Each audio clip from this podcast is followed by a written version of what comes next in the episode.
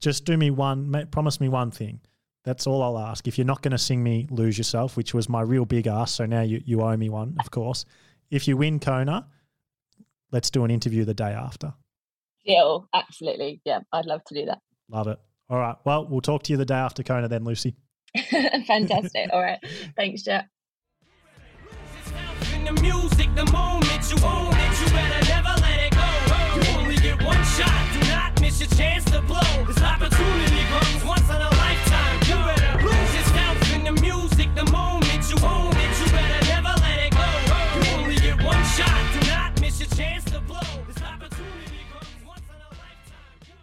Lucy, I want to start this chat by playing you a bit of audio from something you said to me during a podcast on May 22nd this year.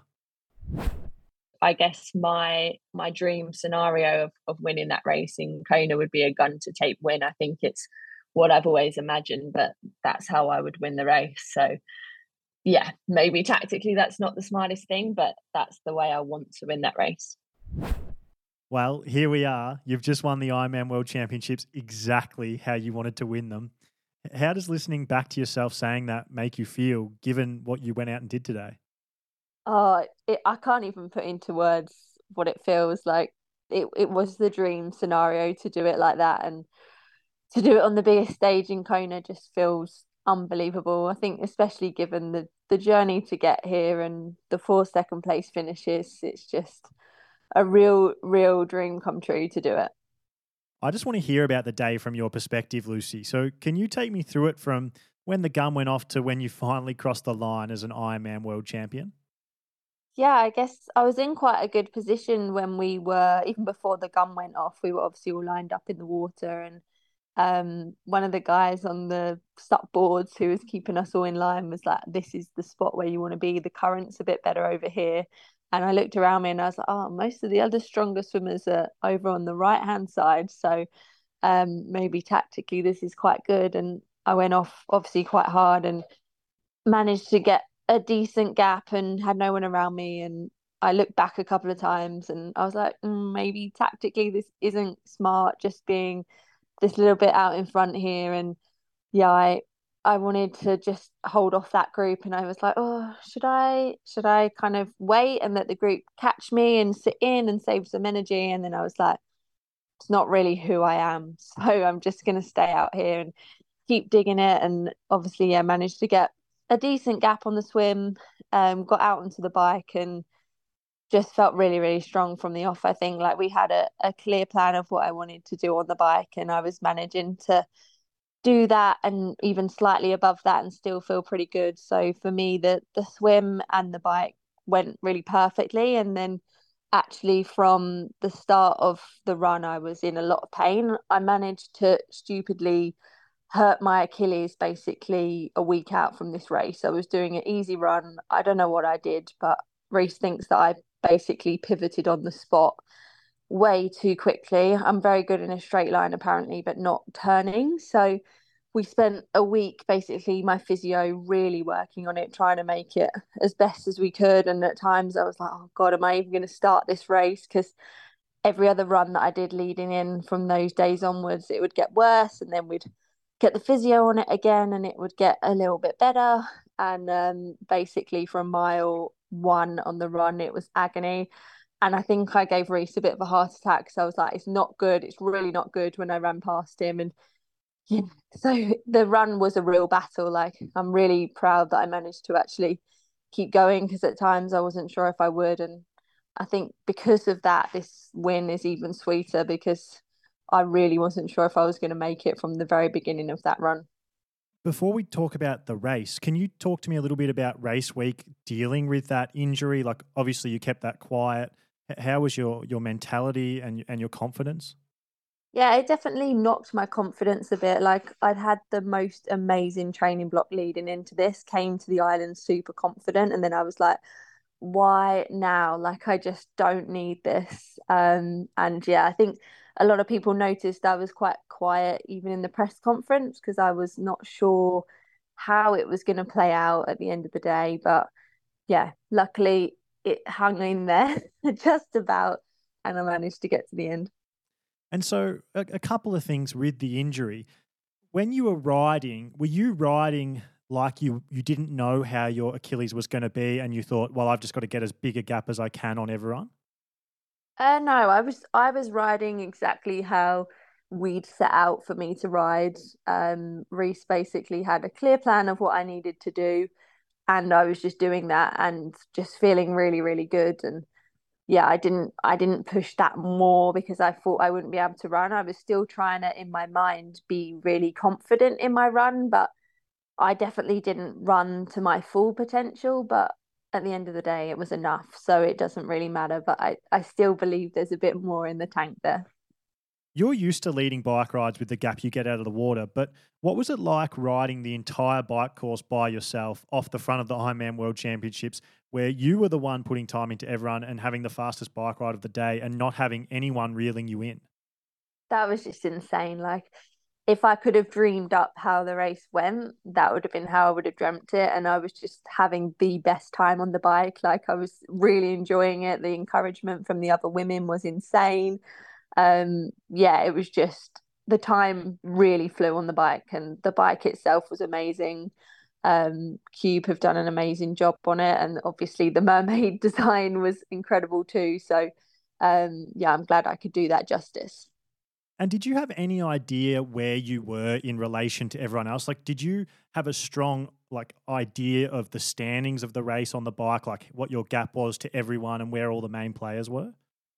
So on a few occasions I would get some splits. I actually had the guys from Cube out on the bike course with whiteboards giving me some splits. So I think that really helps as well. Like, when you see that those gaps are getting bigger, it just gives you such a positive lift, and you're like, okay, what I'm doing is working. I just need to keep doing that, because it means that I'm going to be able to hopefully extend that lead going into the run. And then you talk about getting off the bike and a mile in, your Achilles being in agony. How did you get through it? How did you survive the next, 40 kilometers of the marathon?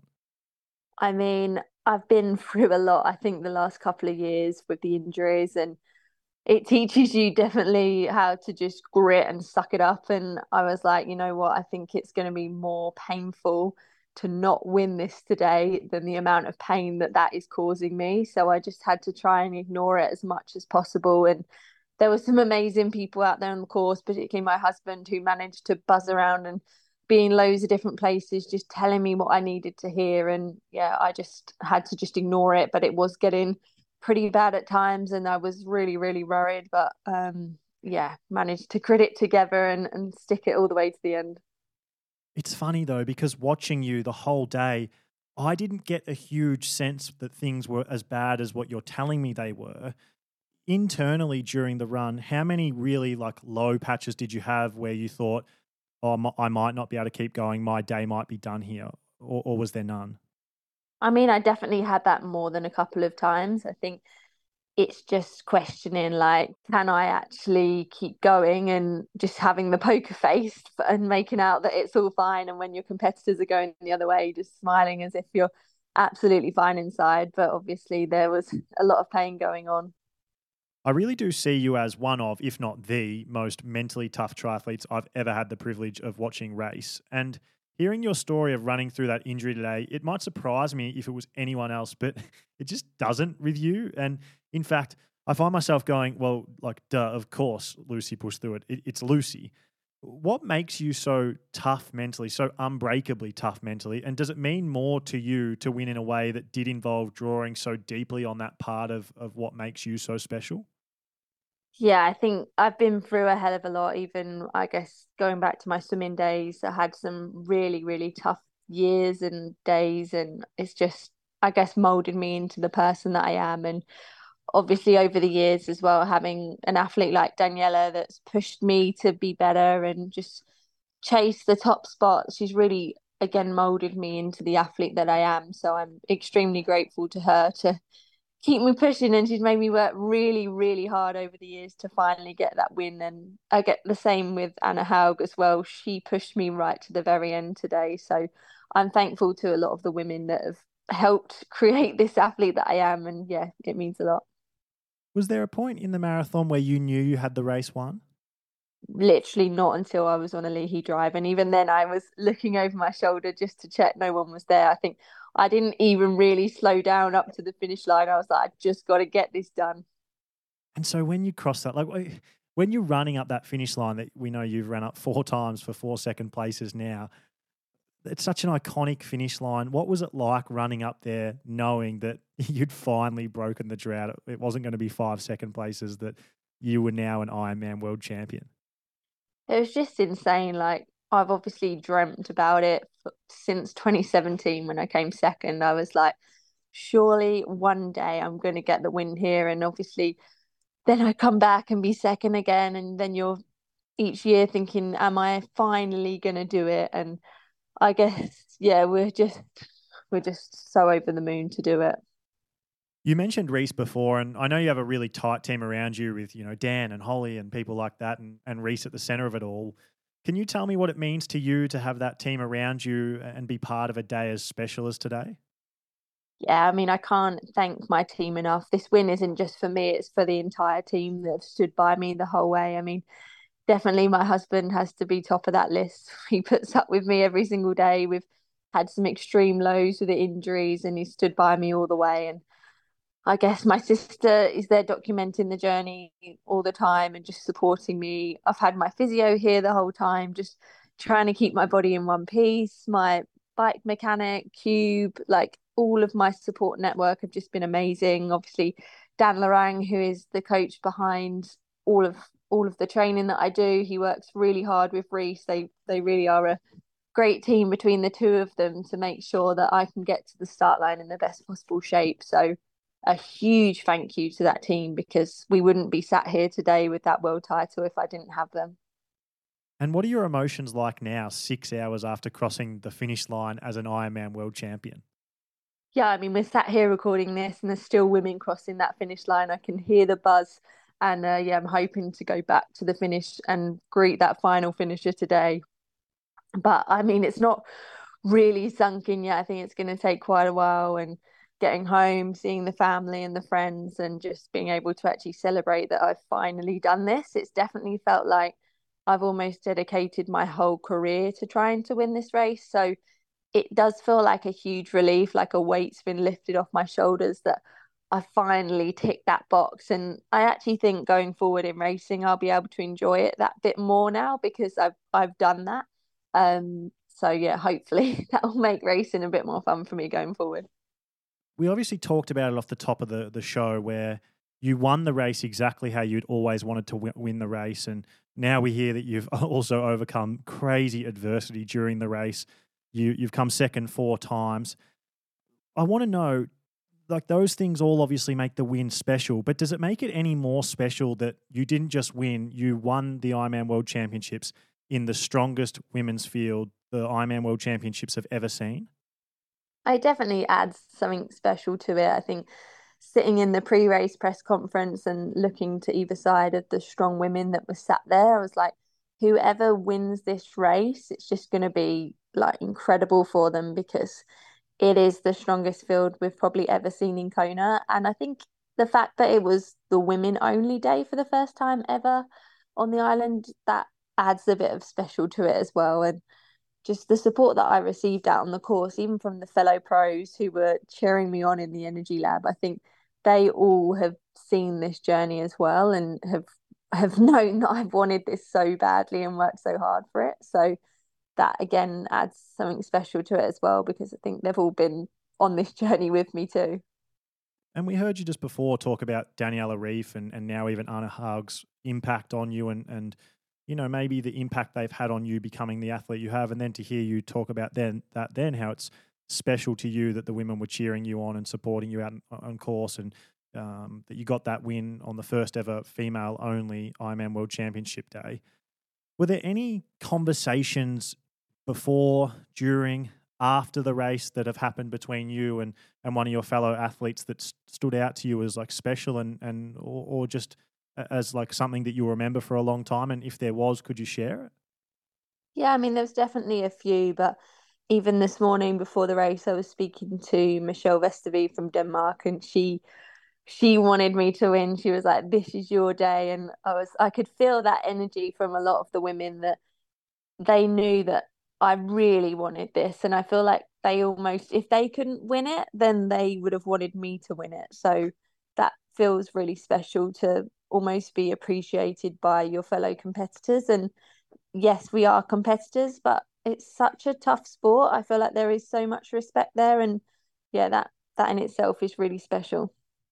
And then course record. I mean, it's just incredible to have that course record, because that was Daniela Ryf's course record, who you just talked about as being the person who basically forced you to become the triathlete you have, and, you know, to beat her course record by about 2 minutes in a race that she's on the start line. How does that feel?